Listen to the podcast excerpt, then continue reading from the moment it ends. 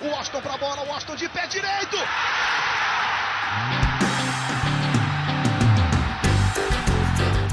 Está entrando no ar o podcast. Sabe de quem? Do Fluminense! Do Flusão, do tricolor das Laranjeiras. É o GE Fluminense.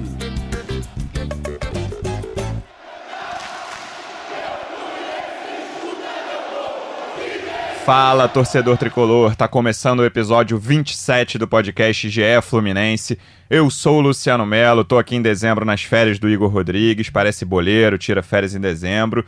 Tô recebendo aqui dois setoristas do Fluminense aqui do Grupo Globo. Primeiro, Felipe Siqueira, que acaba de vir da coletiva de apresentação do Odair Helma, novo técnico do Flu. Como é que tá, Siqueira? O que, que você achou da coletiva? Fala, Luciano, tudo bem?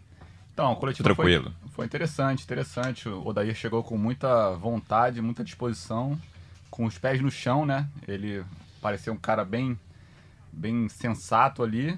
E vamos ver se dá certo, tomara que dê certo aí no Fluminense. Meu outro convidado, também setorista do Fluminense, Taiwan Leiras, não estava na coletiva, mas acompanhou tudo de perto, né, Taiwan? Fala, exatamente. Tudo bem?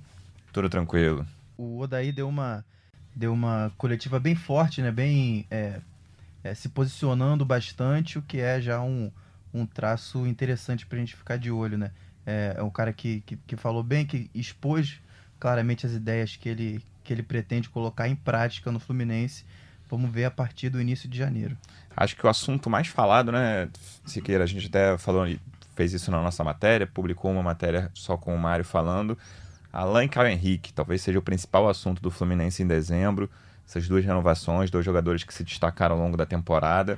E pelo que o Mário falou, parece que os panoramas são bem diferentes entre um e outro no momento, né? Tudo pode mudar, mas hoje o panorama é bem diferente. Como é que, como é que tá cada situação, Siqueira? Pois é, né? Essa, o Alan e o Caio Henrique acabaram sendo um dos principais assuntos aí dessa coletiva do Odair. Foi até uma pergunta que eu fiz, eu perguntei pro Odair se, se ele tinha falado com alguém, com algum dos jogadores, é, para tentar mostrar o projeto dele, as intenções dele, para para tentar convencer eles a ficarem, sendo que o Alan e o Henrique são os principais jogadores aí que estão com mais dificuldade de, de renovar com o Fluminense. Ele falou que ainda não tinha falado, mas que aproveitava a coletiva ali para dar um recado para os dois e falou ali, olhando até para as câmeras, ele falou: Cara, fiquem, vai ser bom, vai ser um projeto legal, estamos mantendo a maioria do, a maior parte do time ali, vocês vão ter espaço e vão buscar coisas boas. Né? Então, é, mas a situação, assim, ainda é difícil. Dos dois ainda é difícil. Do Alan é um pouco menos, do Caio Henrique é bem complicado, porque o Mário até também na mesma coletiva, ele no final da coletiva ele falou que o Atlético de Madrid tem uma proposta de 12 milhões de euros da Europa e que não dá né, para o Fluminense e praticamente para nenhum clube aqui do Brasil competir. Então é uma situação bem delicada. A gente pode entrar em mais detalhes daqui a pouco. E o Liverpool também só quer negociar o, a princípio, o Alan é, em definitivo, não quer um empréstimo, mas a, é um negócio que tem mais jogo, assim, não tem uma proposta pelo Alan alta que o Fluminense teria que cobrir. Então acho que ainda tem jogo. Então o torcedor pode ter um pouco mais de esperança pelo Alan do que pelo Caio Henrique. O Caio Henrique, Taiwan, parece um caso praticamente perdido de, no Fluminense, né? Parece bem difícil que ele comece 2020 com a camisa tricolor. É, pois é, porque é, é um cara numa, numa posição que que a concorrência, pelo menos aqui no futebol brasileiro, não é tão grande quanto no meio de campo. Né? Foi até por isso que ele ganhou tanto espaço no Fluminense esse ano. Ele começou no meio e deslanchou de vez na lateral. E só para contextualizar, o, os 12 milhões de euros na cotação atual dão mais de 50 milhões de reais, mais ou menos 54. Então é, é muita grana mesmo. O Fluminense não pode nem chegar perto disso. O Siqueira falou sobre a, a resposta do Mário. Ele disse que é, no máximo o clube conseguiria um, um novo empréstimo pagando algum valor, é, o que seria mais na realidade do Fluminense, ou então chega alguma composição para dividir direitos, esse tipo de coisa. E, e com o Atlético, pelo menos segundo o presidente, com uma proposta de 12 milhões de euros na mão, isso fica bem menos interessante, né? No nosso último podcast aqui, foi até no dia do, do anúncio da contratação do Odair Helma, a gente começou a falar sobre reforços, quem ia ficar, quem ia sair. Eu falei com um palpite, sem nenhuma informação, que os dois iam sair, o Alan, o Alan e o Caio Henrique. E aí o Hector Verlang, nosso companheiro que cobre o Fluminense também, ele falou: Eu acho que o Caio Henrique vai sair, mas acho que o Mário vai fazer todos os esforços possíveis para manter o Alan, assim, o, o Mário não quer perder os dois de jeito nenhum. Me pareceu que vai ser por aí, né, Siqueira? É, o, o Mário tá tentando fazer o máximo para manter o, o melhor cenário, claro, é manter os dois, mas é, é, um, é um cenário muito difícil. Então, como ele vê que o Caio Henrique ele tá mais difícil, ele pode concentrar os esforços no Alan, mas por enquanto ele está tentando ainda os dois. A situação do Caio Henrique, entrando mais em detalhes na situação do Caio Henrique, o, o Atlético acenou com um novo empréstimo de um milhão de euros. O Fluminense teria que pagar mais um milhão de euros, mas seria um empréstimo nesses moldes, não teria opção de compra no final. E é, o Fluminense fez uma contraproposta. O Atlético estava ali nas conversas, só que aí pintou essa proposta de 12 milhões que praticamente inviabiliza o negócio. Então agora o Atlético de Madrid não tem mais muito interesse em em emprestar, nem, nem, nem com algum valor. É, só se essa proposta não for para frente que o, que o negócio com o Fluminense pode esquentar ainda. Mas lembrando que também tem Grêmio na jogada, tem outros clubes no, do futebol brasileiro na jogada. Então é, é bem complicada a situação. É, e é também para explicar essa situação, essa diferença entre o Alan e o Caio Henrique. É, o Alan tem contrato só até o meio de 2020 com o Liverpool. Então isso aumenta muito o, o poder de barganha, não só do Fluminense, mas do próprio Alan, que já falou várias vezes que quer ficar, ele quer ficar no Brasil, enfim, ele já teve, já foi meio que um andarilho na Europa no, no pouco tempo que ele teve lá e não conseguiu nem ser feliz fora de campo, nem ser muito feliz dentro dele também. Então ele se encontrou aqui, foi a temporada que ele mais teve sequência na carreira, etc. E, e esse contrato curto com o Liverpool faz com que o, time, com que o clube inglês tenha tenha é, muito menos força na hora de exigir algo, né? Então o Fluminense pode se aproveitar disso. Com o Caio Henrique é diferente. O contrato do Caio acho que é até 2023, então é ele está bem amarrado no Atlético de Madrid lá e o Fluminense está muito dependente do que o Liverpool e o Atlético de Madrid principalmente vão, vão querer por esses dois jogadores. Assim que acabou o brasileiro, a impressão que dava pelo menos de fora, eu não estou cobrindo como vocês, era de que o time do Fluminense ia mudar muito para 2020, porque os titulares, se eu não me engano, com o contrato eram só Muriel, Ganso e Marcos Paulo do time que terminou o ano, eram, os que tinham, acho que quase todo mundo tinha contrato acabando. Mas ao que, ao que tudo indica, o Fluminense está tentando aí. Eu vou até já abrir a participação da galera que a gente chamou lá no Twitter, GFlu. O João Hector falou assim: cara, nem é uma pergunta, mas eu. Aí o comentário dele é interessante, que eu acho que é bem nesse sentido, até bate com o que a diretoria do Fluminense está pensando. Ele está falando. Diferentemente dos últimos anos, o Fluminense tem dado prioridade para manter a espinha do time para se reforçar pontualmente. E aí, palavras dele, né? Isso é bom, a torcida está cansada de um time completamente novo a cada ano. Isso é muito difícil, né? aí voltando para mim, é muito difícil a situação dos clubes com menos dinheiro no futebol brasileiro, porque todo jogador que se destaca, ou quase todo, sai no fim do ano. E o Fluminense, nesses casos, alguns desses casos, ainda tem um agravante que não pertence, os jogadores não pertencem a ele, então nem dinheiro eles ganham. Os jogadores saem de graça. O Alan e o Caio Henrique, se for o caso de os dois saírem, são jogadores que saem de graça. Então, pelo menos o restante, esses dois são os maiores pontos de interrogação, sendo que um é quase certo que saia. O Fluminense está conseguindo segurar mesmo os caras em fim de contrato, né? É, pois é, o, o, o Mário Bittencourt, nessa coletiva de hoje, quinta-feira, até é, detalhou um pouco mais a situação dos, dos principais jogadores. Né? O Nino já é negócio fechado, a gente até já noticiou isso no Globoesporte.com. É, o Gilberto também está muito caminhado. O, o Mário deu a, a mesma resposta que deu é, há uma ou duas semanas quando o Nino estava para fechar. Ah, tá 95% certo. É porque já acertou tudo, falta colocar no papel para anunciar. Ainda tem o Yuri caminhando bem, o Digão caminhando bem. É, dos jogadores ali que, que tiveram algum destaque, o Fluminense está fazendo um esforço para manter, além do Caio Henrique, óbvio, uma, uma disputa que parece quase perdida, ou se encaminhando aí para ser bem difícil, é a permanência do Evanilson, né, que é um garoto que o, o, o Mário até projetava que tivesse mais espaço no ano que vem. Tem contrato até fevereiro só. É, fizeram um contrato curto com ele na época. E agora o Fluminense está meio de mãos atadas, esperando que o, o atleta e os representantes tenham de planos para ver se o Fluminense se encaixa nisso ou não. É muito cultural do futebol brasileiro, né? É, o clube todo ano trazer muitos jogadores, dispensar muitos jogadores é, é, é, histórico aqui no futebol brasileiro, né? E era um caso especialmente que parecia ser esse do Fluminense para essa virada de ano 19 para 20, porque a maioria dos jogadores, do, não só do, dos titulares, mas do elenco inteiro, tinha é, contratos finalizando no, no meio do ano.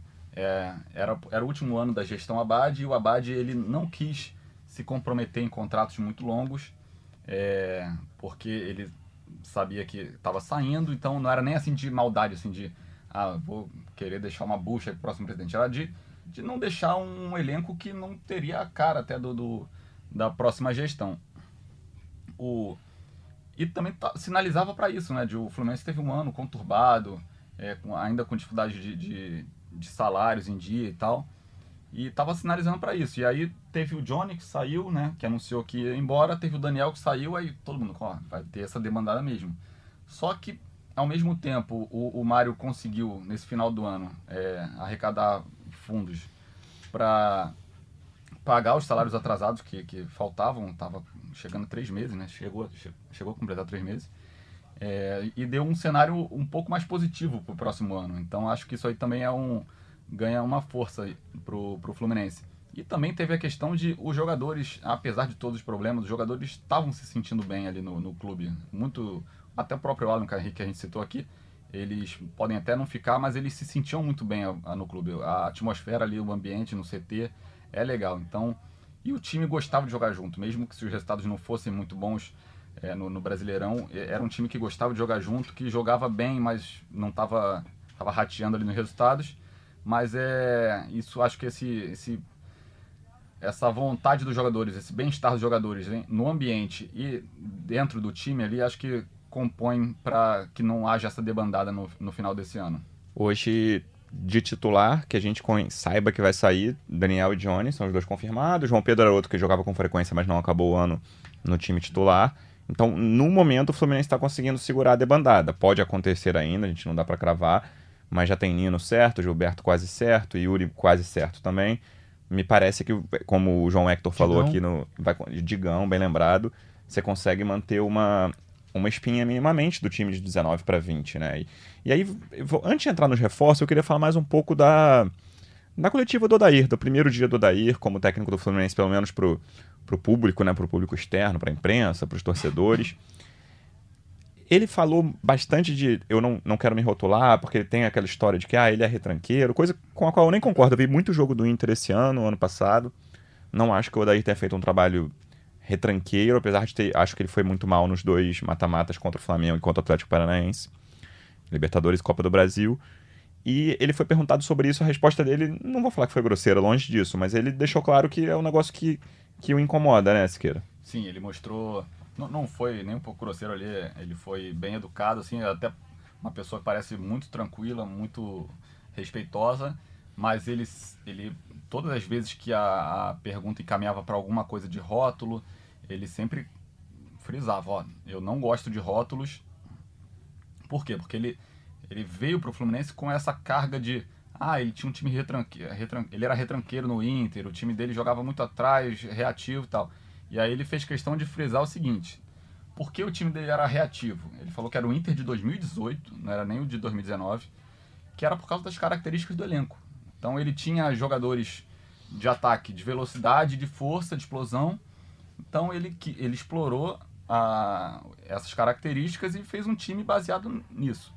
Em 2019 ele falou que chegaram peças novas que fizeram o time do Inter não ser tão reativo.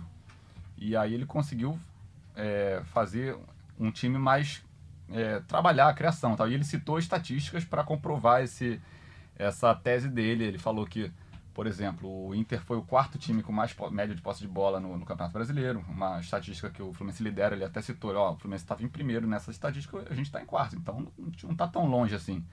Lembrou que ele falou, cara, gols de contra-ataque do Inter no Brasileiro foram só três. Não, não parei para pesquisar, não acreditou ali no que ele tenha falado. A, ma a maioria dos gols foram jogadas trabalhadas, construídas. Então, é, ele tentou desmistificar essa questão de, de esse rótulo de um técnico retranqueiro, um técnico defensivo, um técnico muito reativo. E ele deixou claro que já começou o planejamento para 2020 de contratações, de como de renovações. Ele está participando, já está fazendo reuniões com a diretoria, né, Thay? Sim, é, ele já, já falou que desde a semana passada, né, foi quando ele foi anunciado, desde a primeira conversa, na verdade, ele disse que já, já começou a, a pensar o, o time para o ano que vem. E, e uma parte da resposta dele sobre isso é é, dá bem o tom de como está o planejamento do Fluminense. É, que primeiro eles estão procurando manter todos os, os jogadores, ou o máximo possível, dos atletas que estavam nesse ano, para a partir daí ver quais são as, as, é, as carências do elenco dentro das possibilidades do clube. Né? E é por isso também que a gente não, não, não tem tanta notícia a princípio de, de jogadores que é, os quais o Fluminense está tá fazendo uma investida mais forte. É, são poucos nomes que, que pintaram para a gente por enquanto. É, a gente vê o clube se movimentando muito mais para tentar manter os titulares que, que ficaram nesse ano do que para contratar novos jogadores. Até porque nem tem tanto dinheiro assim para contratar, né? Então, o mapeamento tem que ser tem que ser reforçado. E fizeram uma pergunta para ele que quase, nenhum, quase nenhuma vez foi feita para os técnicos do Fluminense esse ano, que é Ganso e Nenê podem jogar juntos? Aí eu achei curiosa a resposta dele, né, Siqueira? É, foi, acho uma das primeiras perguntas ali da coletiva logo. E ele falou, cara, preciso ver ah, eu preciso chegar ainda, né? Preciso chegar, ver como é que eles vão se comportar, mas é, não deu nenhum indício que vão jogar junto, vão jogar separado, não vão jogar.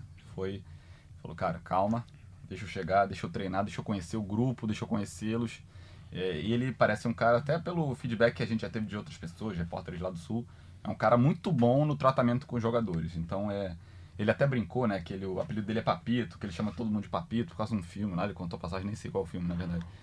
Mas é, isso aí é um ponto a favor também do Odair. É um cara muito bom no trato com jogadores e, e aí vamos ver assim, se ele, se ele consegue é, ter um bom controle sobre o grupo do Fluminense, que é uma coisa que até tirando a passagem do Oswaldo no ano passado, né, o Diniz teve um ótimo controle com o grupo do Fluminense, teve episódios é, específicos ali, mas é um cara que ele, ele dá a bronca e sabe contornar a bronca, sabe motivar o jogador a partir da bronca. E o Marcão nem precisa falar nisso, né? O Marcão acho que é o ponto mais forte dele é essa E o Marcão vai, vai seguir ali no vestiário, né? É, e vai seguir também, que os dois jogaram juntos, né? O Odair e o Marcão jogaram juntos no Fluminense 99, já tem uma, uma relação de amizade ali, já, já tem uma sintonia. É, o Odair citou a passagem dele em 99, falando que ele foi muito feliz no Fluminense, apesar de ser um momento muito complicado do clube, de jogar a Série C, e esse retorno, ele falou como deixa feliz. Outra resposta que me chamou a atenção, além dessa do Ganso e do Nenê, foi sobre o Fred. Né? Acho que é o grande assunto das rodas de tricolores no, nesse fim de ano. Talvez não o principal, mas certamente entre os três ou cinco, que é Fred volta ao Fluminense. O que, que a gente pode responder nesse momento? É, é, como a gente falou antes, as, as movimentações do Fluminense estão muito mais para saber quem fica do que, do que quem chega, pelo menos nesses primeiros dias de, de férias, pelo menos para o elenco, né? É, o que a gente sabe por enquanto é que o Fluminense quer, gostaria de ter o ídolo de volta. É, só que o Fred tem contrato com o Cruzeiro, tem um contrato caro com o Cruzeiro e só se ele estivesse é, livre desse contrato para assinar com o Fluminense é que algo poderia começar a ser conversado. É, até pelo, pelo tom das entrevistas do, do presidente Mário Bittencourt, o, o que a gente entende é que o Fred seria mais um sonho do que, do que uma realidade, pelo menos no momento, e o Fluminense está mapeando outros jogadores, tanto que o próprio presidente é, admitiu que o clube tem interesse no Everaldo, que jogou no Chapecoense, fez um bom campeonato brasileiro. Parece que ele tem proposta de fora também, o Everaldo. Uhum. Proposta de Japão, né? E o próprio Everaldo indicou que, que teria mais interesse em jogar no exterior. É, voltando à questão do Fred, a resposta do Daí foi até curiosa, né? Que quando perguntaram, eu falei, pô, ele vai dar uma levantada, né? Ah, pô, quem é que não gostaria de ter o Fred aqui, ídolo tal? E aí, como eu falei no início, ele foi muito pé no chão. Ele falou, cara, eu não quero falar, eu não vou falar de especulações, de, de possibilidades, porque tudo que eu falar aqui pode influenciar numa negociação, então é, vamos falar do, dos jogadores que estão aqui e tal, não, não, não quero falar de ninguém que tá que esteja vindo. Mas a questão, acho que do Fred, cara, eu acho que assim, a sensação mesmo, né? não vou nem entrar no campo da informação, assim, é que tem tudo para reatar esse casamento entre Fred e Fluminense, né? O Fred é um jogador muito caro e o Cruzeiro não tá, não vai poder ostentar um jogador com salário desse no, no na segunda divisão ano que vem.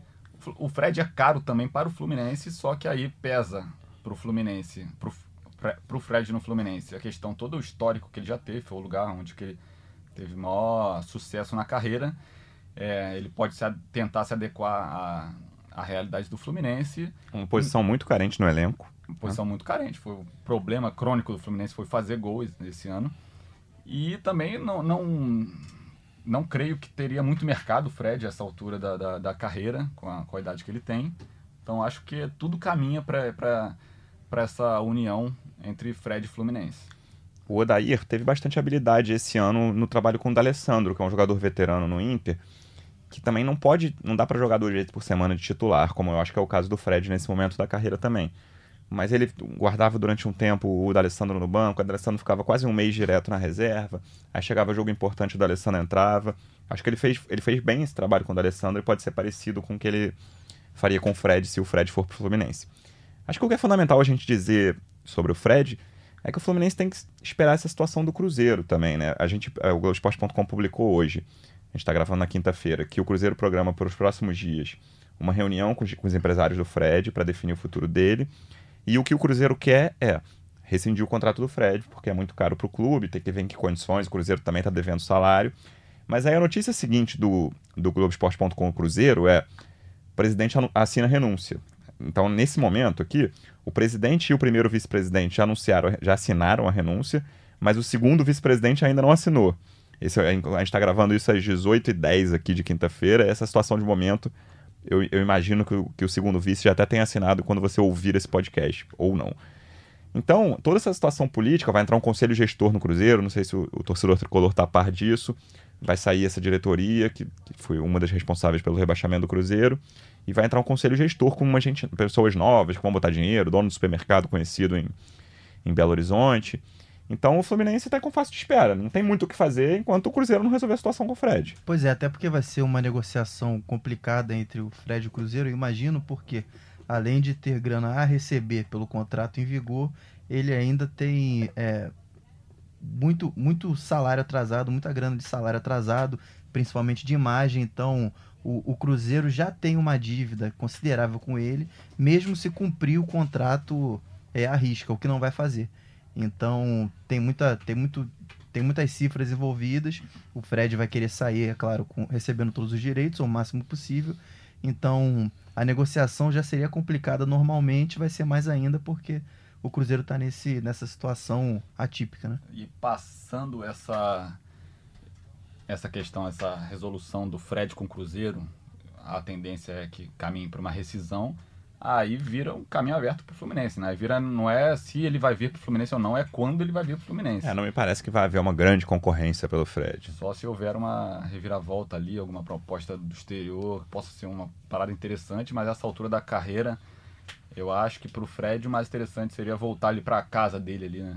Não que ele não foi criado aqui, mas ele a passagem dele foi muito marcante aqui no Fluminense e, e seria um, um lugar ideal ali para ele encerrar a carreira ali nos próximos anos, ou nesse ano, no final do, de 2020 ou nos próximos anos.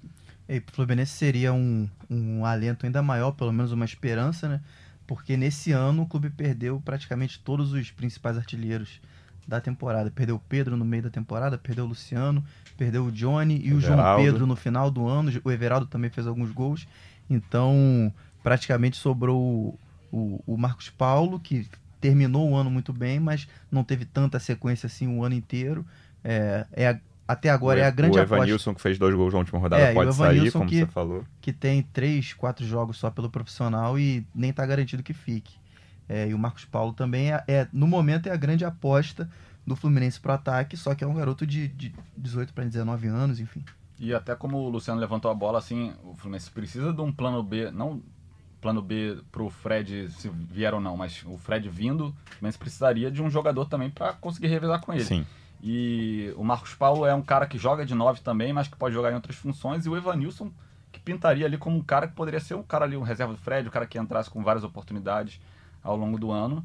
E tem essa dúvida se vai vir ou não, né? Só para lembrar que o Fluminense tem também no elenco o Lucão, só que teve muito. É, teve pouquíssimas chances no time e, e não despontou até agora, né? Mas só para registrar.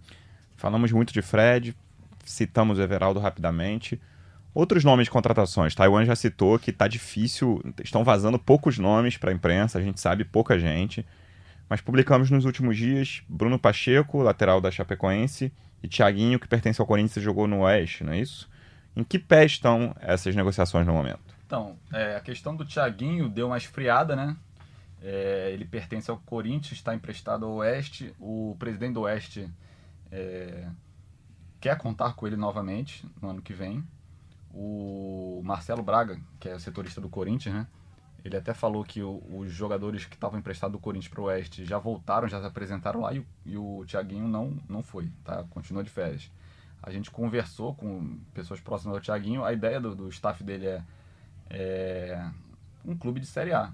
E o Fluminense que tinha pintado ali. Só que tá nessa, nesse embrólio aí, deu uma esfriada, então não, não, não sei se, se vai se concretizar. Quanto ao Bruno Pacheco, é, é um interesse do Fluminense ali é, para lateral esquerda, principalmente porque o Caio Henrique é um, é um jogador que é- tem poucas chances de ficar, então é, é um nome que o Fluminense monitora para essa posição ali. Ainda tem o Mascarenhas, que é um cara que enfrentou muitas lesões no, no, nesse ano, então precisaria se firmar, mostrar que está pronto, está 100% para encarar uma temporada, e o, e o outro é o Ourinho. Então vamos ver. São esses nomes que surgiram ainda. É, a gente está correndo atrás, assim, mas por enquanto não tem nada muito quente assim que a gente conseguiu pegar ainda. É, eu acho que você fechando com um lateral esquerdo, e principalmente se o Alan ficar, eu acho que a maior parte das atenções do, do Fluminense no mercado vai ficar direcionada para o setor ofensivo, né? Me parece assim que no momento tem um buraco na lateral se o Caio sair, na lateral esquerda que precisa ser resolvido, e vai ter um buraco ou não se o Alan ficar ou sair ali na volância. O resto é ataque, principalmente, né? Saiu o Daniel, saiu o Johnny, o centroavante era um problema ao longo da temporada quase inteira, depois que o Pedro se machucou, o Pedro saiu. O Fluminense precisa direcionar. E, Falamos aqui de dois jogadores de setor defensivo, né? O Bruno Pacheco e o Thiaguinho, que podem ser os substitutos de Caio Henrique e Alan. Ainda não vazaram, fora o Fred e o Everaldo, nomes que não. E não é só o centroavante, né? Acho que- essa é a principal questão, assim. Na minha opinião, como eu vejo o elenco do Fluminense, precisa de meia de criação, de atacante de lado, acho até que dois, talvez, Marcos Paulo titular, e um centroavante ou dois para jogar com o Fred mais um, talvez. Acho que. Fala, fala. É, até porque o, tem também uma questão, o Marcos Paulo, é, quando ele começou a, em- a emplacar mesmo na temporada, ele não jogou necessariamente de, de jogador de lado, né? Foi quando o Fluminense tirou o centroavante do time e começou ali o Marcos Paulo e o Johnny a revezar ali na posição de referência. Então, primeiro de tudo, tem que se saber como o Odaí vai querer montar esse time para a partir daí ver as características, né? O Fluminense do Marcão, que foi mais ou menos parecido com o Fluminense do Diniz, tinha é, às vezes três meias ou dois meias. O Daniel saiu. Então, quem ficaria no lugar do Daniel no time pensando em como jogaram é, nesse ano? Ou se o Odaí vai querer colocar dois pontos mais abertos, aí vai depender de, de como o Odaí está conversando com o presidente com o diretor Paulo Angione. E essa questão de atacante de lado é uma posição carente mesmo no, no, no time do Fluminense. É, no final do ano, o Fluminense acabou jogando com dois atacantes que se revezavam ali na função de jogar de lado e jogar como centroavante, o Johnny e o Marcos Paulo. Mas se tiver, quiser um, um esquema com 4-3-3 ali, com dois atacantes de lado, o Fluminense não tem muitas opções. O Wellington nem dificilmente fica. É, o Fluminense teve contatos iniciais assim, mas a- as coisas parecem que não vão avançar muito. É, os, os outros jogadores que estavam ali no elenco, o Evandro, no- já foram liberados. Guilherme né, também. Guilherme. E desde que perdeu o Everaldo Luciano, o Fluminense não teve muitas opções interessantes ali na, na, na ponta, nas pontas do ataque. Então é, é- acho que é uma posição que o Fluminense poderia olhar com carinho mesmo no mercado. Eu tenho a impressão, olhando o mercado em geral aqui no Brasil, que os próximos dias vão ser mais quentes em relação a isso, mesmo com o feriado de Natal, de, de Ano Novo, porque os, quase poucos clubes conseguiram fazer contratações se olhar mesmo assim. Não tem quando, sei lá, o Flamengo tá, não, não anunciou, mas a gente já publicou que fechou com Pedro Rocha e Gustavo Henrique. Não lembro de outro clube que tenha é, contratado mais de dois jogadores, assim. Então, e principalmente os que estão sem dinheiro, como é o caso do Fluminense, dos outros dois do Rio, acho que vai haver um movimento muito grande nos próximos dias. E aí talvez a gente consiga descobrir mais nomes para o Flu, né? Sim, é, e, e tem que ter muita criatividade porque é, não tem muita grana e isso parece que é um problema geral no mercado, né? De praticamente é, todos os clubes ou quase todos. São poucos os que, os que têm grana hoje para botar milhões e milhões num reforço. E fica também de esperança pro, pro torcedor do Fluminense que nesse ano o, a diretoria se saiu bem com o mesmo cenário, né? Tanto que muitos jogadores aí despontaram, foram titulares e estão até sendo pretendidos por, pretendidos por outros clubes e o Fluminense não, não, não gastou muita grana por eles no início do ano. A, a, a tentativa agora é repetir essa estratégia com novos nomes. É sempre uma aposta, né? Mas é, é tá suscetível a isso quem está fragilizado financeiramente. Estamos chegando aqui na reta final, mas queria mais uma participação de torcedor aqui pelo GE Flu. O Gabriel, arroba Gaulion, Gaulion, fez uma pergunta que é: Em relação ao elenco de 2020, eu gostaria que vocês debatessem a respeito da declaração do Angione de ter 22 a 25 jogadores no time, assim como a forma como o Sub-23 vai ser utilizado e como isso pode impactar. Esse elenco curto pode ser uma solução, talvez usando jogadores da base, essa declaração do Angione de 22 a 25 usar jogadores eh, nesse número. Esse elenco pode ajudar um clube que está em dificuldades financeiras, não ficar pagando um monte de jogador que, que vai entrar pouco em campo? Na verdade, ali o, o projeto ali que o Angione detalhou é, é o Fluminense está querendo fazer um, uma equipe sub-23. A CBF já tem um brasileirão sub-23, né, de aspirantes. E tá, os times estão tentando dar mais espaço ali. Os times não, mas assim, tipo, a própria CBF ali para essa categoria, porque é uma categoria de transição né, do, do, do sub-20 profissional. E muitos jogadores acabam a, a idade sub-20 ali e ficam nesse limbo ali, que eles não, não têm ainda, não amadureceram o suficiente para jogar entre os profissionais. Vem muita gente do sub-20, né? É uma, é uma pirâmide, né? Até o profissional vai, vai diminuindo as oportunidades e muitos jogadores se perdem ali no meio do caminho, porque não tiveram espaço, deram 21, 22 anos, não se, não se encaixaram em lugar nenhum e, e acabam abandonando a carreira. Então a ideia do, do Anjone é ter esse time sub-23 com, com, com maior corpo e aí ter um elenco mais enxuto e sempre que precisar pegar os destaques ali do sub-23, que seria um elenco um pouco mais barato, um pouco não, muito mais barato, porque a galera oriunda do sub-20 vai ganhar uma faixa muito menor do que do profissional. Então esse elenco enxuto, na verdade, seria seriam dois elencos, o elenco do profissional com cerca de 22 jogadores ali que ele falou, 25, sabe? E um elenco do sub-23 ali com mais, uma, mais ou menos essa quantidade ali, servindo como uma, um laboratório de observar esses jovens entre 20 e 23 anos se algum pode vingar para é, o profissional. Esse, esse, segundo elenco você conseguiria pagar muito menos, né? Sim, de jogadores sim, é. são, enfim, tentando buscar o espaço no futebol. E só para completar também, o Fluminense está tá adiantando a obra de um terceiro campo no CT e esse elenco trabalharia nesse terceiro campo.